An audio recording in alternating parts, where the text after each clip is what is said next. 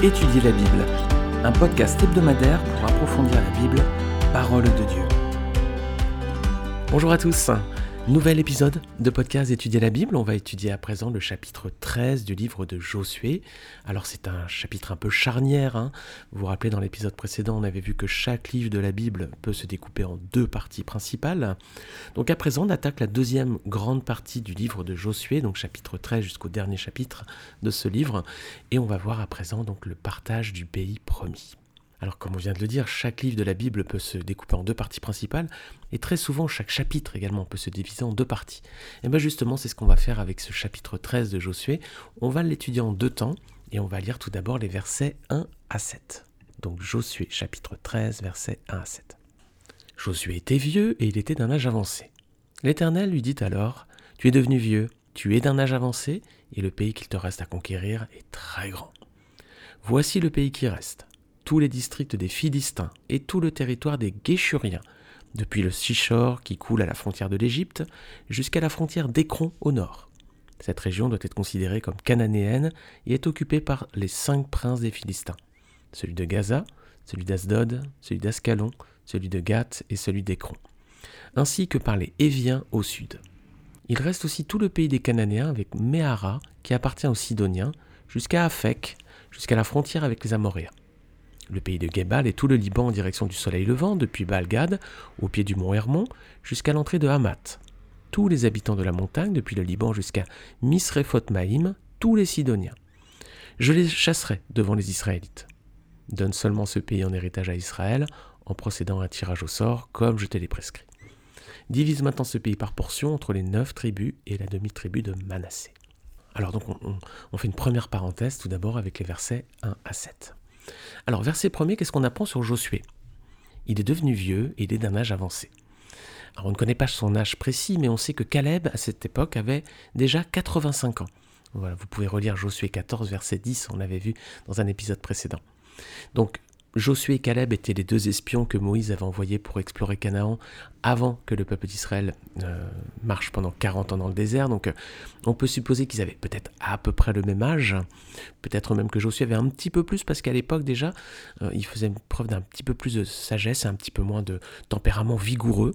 Ce sont les traits de caractère qu'on observe un peu lorsqu'on voit leur réponse hein, à Moïse. Alors peut-être que Josué avait déjà un tout petit peu plus, en tout cas il avait probablement donc autour de, de 85 ans comme Caleb. Alors Dieu avait fait une promesse avant l'entrée en Canaan. On va la relire, c'est Josué chapitre 1 verset 5. Avant la conquête, Dieu avait fait une promesse à Josué et on va voir s'il était fidèle. Voici ce que le Seigneur lui avait dit au chapitre 5 du premier chapitre de Josué. Personne ne pourra te résister tant que tu vivras. Je serai avec toi comme j'ai été avec Moïse. Je ne te délaisserai pas et je ne t'abandonnerai pas. Alors, est-ce que Dieu était fidèle, les amis?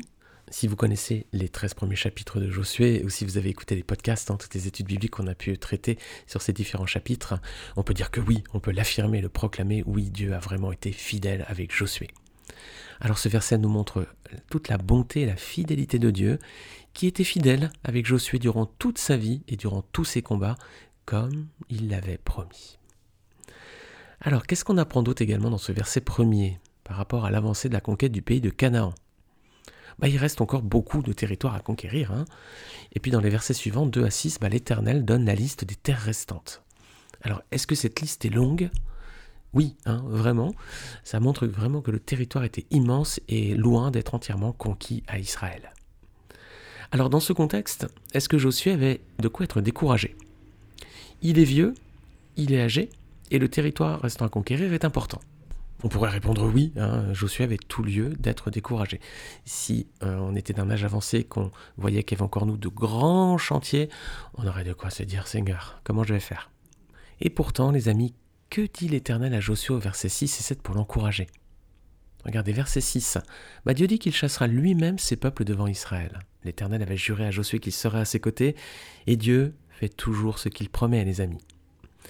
Verset 7, à présent, bah, Dieu demande à Josué de partager ses terres aux différentes tribus par anticipation. Voilà, l'Éternel avait promis de donner Canaan à Israël, et Dieu fait toujours ce qu'il promet. Voilà, donc l'Éternel reste fidèle, et il prend soin aussi de nous encourager, même dans les difficultés, même dans notre vieillesse. Alors on va regarder à présent la suite du chapitre 13. Les versets 8 à 33 vont présenter essentiellement l'héritage reçu par les tribus de Ruben, Gad et la demi-tribu de Manassé de l'autre côté du Jourdain. Alors donc je vais lire à présent Josué chapitre 13, versets 8 à 33. Les Rubénites et les Gadites, avec l'autre moitié de la tribu de Manassé, avaient reçu leur héritage, que Moïse leur avait donné de l'autre côté du Jourdain. Ils se trouvaient à l'est, conformément à ce que leur avait accordé Moïse, le serviteur de l'Éternel. Leur territoire s'étendait d'Aroer sur les bords du torrent de l'Arnon, depuis la ville qui se trouve au milieu de la vallée, en passant par toute la plaine de Médéba jusqu'à Dibon, ainsi que par toutes les villes de Sion, roi des Amoréens, qui régnait à Hesbon, jusqu'à la frontière avec les Ammonites. Il couvrait aussi Galade, le territoire des Guéchuriens et des Maacatiens, tout le mont Hermon et tout le bassin jusqu'à Salca, tout le royaume d'Og en Bassan qui régnait à Staroth et à Édréi et qui était un des derniers Réphaïm. Moïse bâtit ses rois et les chassa, mais les Israélites ne chassèrent pas les Guéchuriens et les Maacatiens, et ils ont habité au milieu d'Israël jusqu'à aujourd'hui. La tribu de Lévi fut la seule à laquelle Moïse ne donna pas d'héritage. Les sacrifices passés par le feu devant l'Éternel, le Dieu d'Israël, tel fut son héritage, comme il le lui avait dit. Moïse avait donné une part au clan de la tribu de Ruben.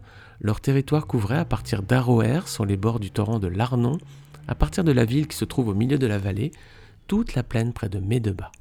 Esbon et toutes ses villes dans la plaine, c'est-à-dire Dibon, Barnodbal, Beth-Balméon, Jahatz, Kedemot, Mephat, Kirjataïm, Sibma, ainsi que Tseret Achachar sur la montagne qui domine la vallée.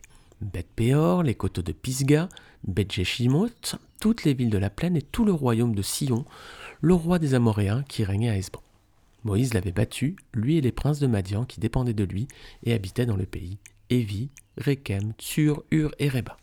Parmi ceux que les Israélites tuèrent alors par l'épée figurait le devin Balaam, fils de Béor.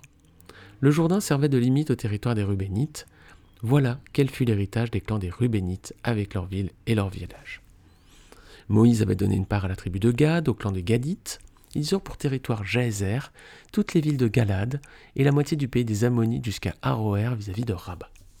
Leur territoire s'étendait depuis Hesbon jusqu'à Ramat Mitzveh et Bétonim, depuis Mahanaïm jusqu'à la frontière de Débir, et dans la vallée, il comprenait Beth Aram, Beth Timra, Sukkot et Tsafon, c'est-à-dire ce qui restait du royaume de Sion, le roi de Hesbon. Il avait le Jourdain pour frontière jusqu'à l'extrémité du lac de Génézareth, il se trouvait de l'autre côté du Jourdain à l'est. Voilà quel fut l'héritage des clans des Gadites avec leurs villes et leurs villages. Moïse avait donné une part à la demi-tribu de Manassé, au clan des Manassites. Leur territoire comprenait à partir de Mahanaïm tout le bassin, tout le royaume d'Og, le roi du bassin, et tous les bourgs de Jaïr en bassin au nombre de soixante. La moitié de Galad ainsi qu'Astaroth et Édréi, les villes du royaume d'Og en bassin, furent attribuées aux descendants de Makir, le fils de Manassé. Elles furent attribuées à la moitié des clans des descendants de Makir.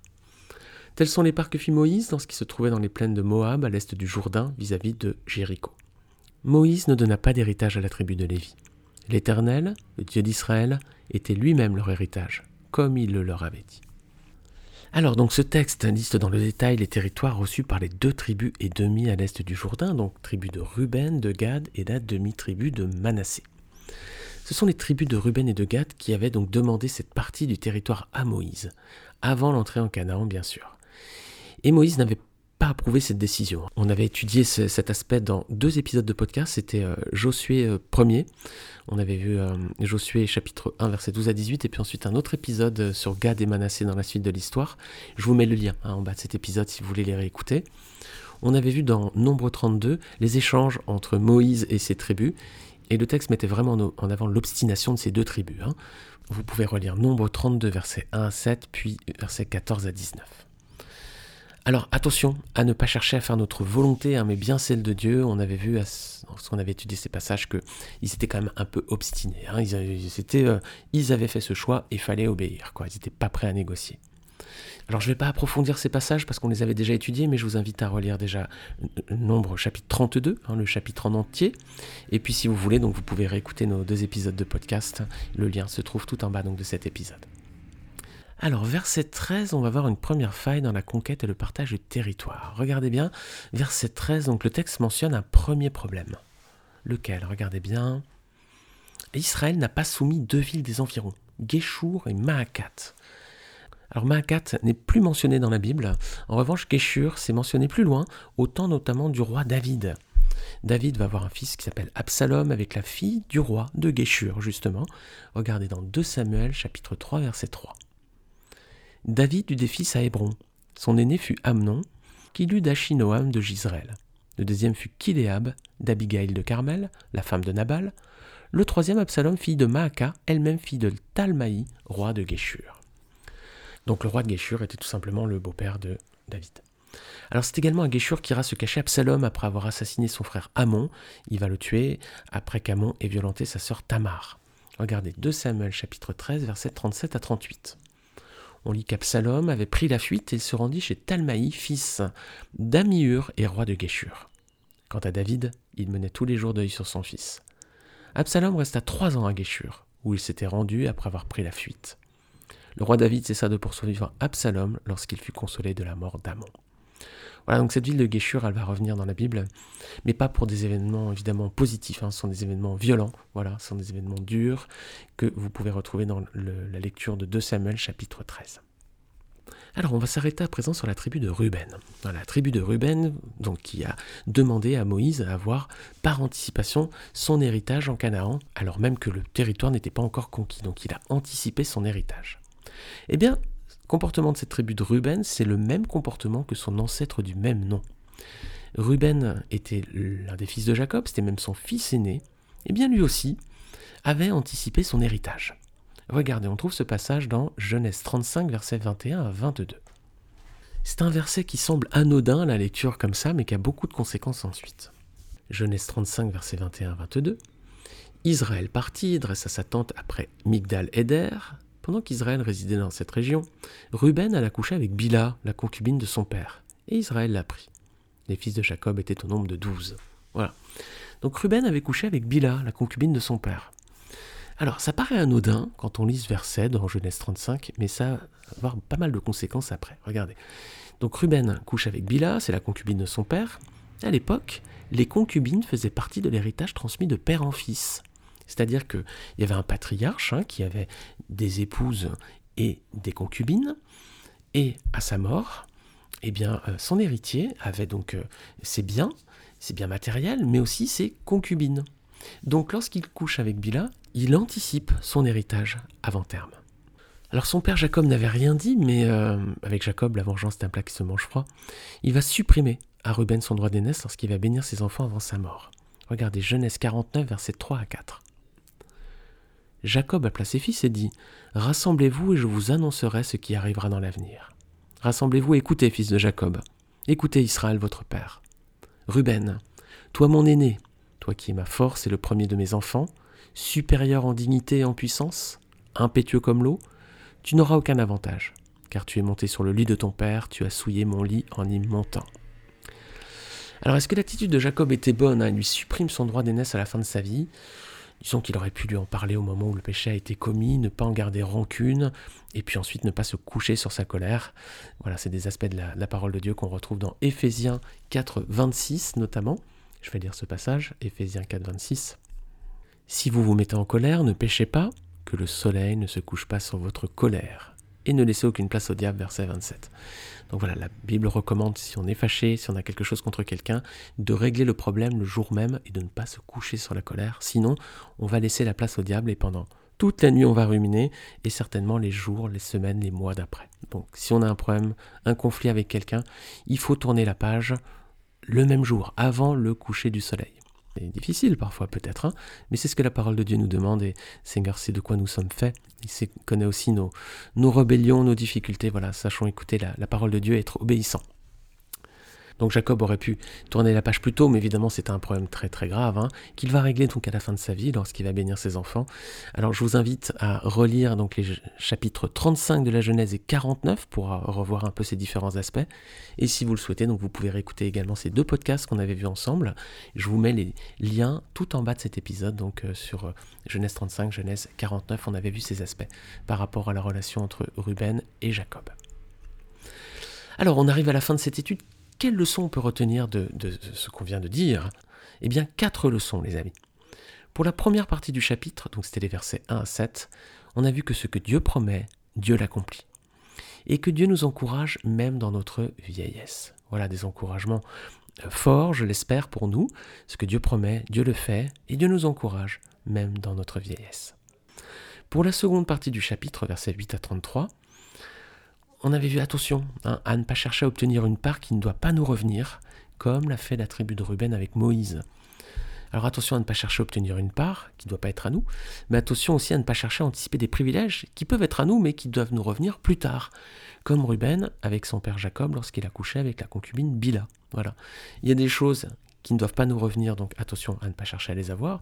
Puis il y a des choses qui doivent nous revenir, mais plus tard peut-être, attention à ne pas chercher à les anticiper. On doit donc toujours attendre le moment et la part que le Seigneur a choisi pour nous, et ne pas chercher notre propre avantage par ambition, par orgueil ou par égoïsme, comme c'était le cas probablement de Ruben et de ses descendants ensuite avec Moïse. Et pour cela, on a un exemple parfait dans la Bible. Le Seigneur nous a donné un exemple parfait. Un exemple absolument irréprochable d'obéissance et d'humilité. Et cela, c'est en la personne du Seigneur Jésus-Christ. Regardez ce que dit Philippiens chapitre 2, versets 3 à 8 par rapport à Christ. Ne faites rien par esprit de parti ou par vaine gloire, mais que l'humilité vous fasse regarder les autres comme étant au-dessus de vous-même. Que chacun de vous, au lieu de considérer ses propres intérêts, considère aussi ceux des autres. Ayez en vous les sentiments qui étaient en Jésus-Christ. Existant en forme de Dieu, il n'a point regardé son égalité avec Dieu comme une proie arrachée, mais il s'est dépouillé lui-même en prenant une forme de serviteur, en devenant semblable aux hommes. Et il apparut comme un vrai homme. Il s'est humilié lui-même, se rendant obéissant jusqu'à la mort, même jusqu'à la mort de la croix. Voilà les amis, donc des leçons pour nous, des leçons, attention à être obéissant, attention à être humble, attention à ne rien faire par esprit de parti ou par gloire. Au contraire, nous devons considérer l'intérêt des autres plutôt que nos propres intérêts. Et en cela, nous avons l'exemple parfait du Seigneur Jésus, qui s'est dépouillé humblement, qui n'a pas recherché à être au même niveau que Dieu, comme Satan l'a fait, c'est ce qui l'a fait chuter. Non, au contraire, Christ a été humble, il s'est dépouillé lui-même, il est devenu serviteur volontairement, il s'est fait semblable à nous, et il s'est montré obéissance, donc jusqu'à la mort, même jusqu'à la mort de la croix. Voilà l'exemple parfait que Dieu nous donne, et il veut que nous soyons à l'image du Seigneur et Sauveur Jésus-Christ. Alors une page se tourne à présent dans la vie d'Israël. Jusqu'à présent, Josué conduisait seul le peuple dans la conquête du territoire. Maintenant, petit à petit, Dieu lui demande de laisser sa place. Comme Moïse a dû laisser sa place lorsqu'il a laissé le peuple entrer en Canaan sans lui, comme David a dû laisser sa place lorsqu'il a laissé son fils Salomon construire le temple à sa place, comme Paul a dû laisser sa place lorsqu'il a laissé d'autres personnes finir de conduire l'Église. Regardez 2 Timothée chapitre 2 versets 1 à 2. Toi donc, mon enfant, fortifie-toi dans la grâce qui est en Jésus-Christ. Ce que tu as entendu de moi en présence de nombreux témoins, confie-le à des personnes fidèles qui soient capables de l'enseigner à d'autres. Voilà. Paul aussi a su transmettre le témoin à d'autres pour qu'ils poursuivent l'œuvre. Alors sachons nous aussi céder la place sans nous accrocher, si c'est la volonté du Seigneur à notre égard. L'Éternel va confier une dernière mission à Josué avant qu'il cède définitivement sa place, et ce n'est pas une petite mission, c'est une mission de toute importance. Il va devoir partager le pays entre les neuf tribus et demi restantes. Et pour cela, Dieu va lui associer une autre personne pour ce service, et c'est ce que nous verrons dans le prochain épisode. Voilà, chers amis, j'espère que vous avez apprécié ce podcast. Merci de l'avoir écouté dans sa totalité. Si vous l'avez apprécié, n'hésitez pas à le partager sur vos réseaux sociaux avec le hashtag étudier la Bible. Vous savez que vous pouvez également laisser un commentaire et une note sur Apple Podcast. Et vous pouvez aussi laisser une note sur Deezer ou Spotify ou sur YouTube. YouTube, vous pouvez aussi même mettre un commentaire. Que Dieu vous bénisse et je vous dis à la semaine prochaine, Dieu voulant, pour un nouvel épisode d'étudier la Bible. Donc on étudiera Josué chapitre 14. Bonne semaine à tous dans la paix du Seigneur.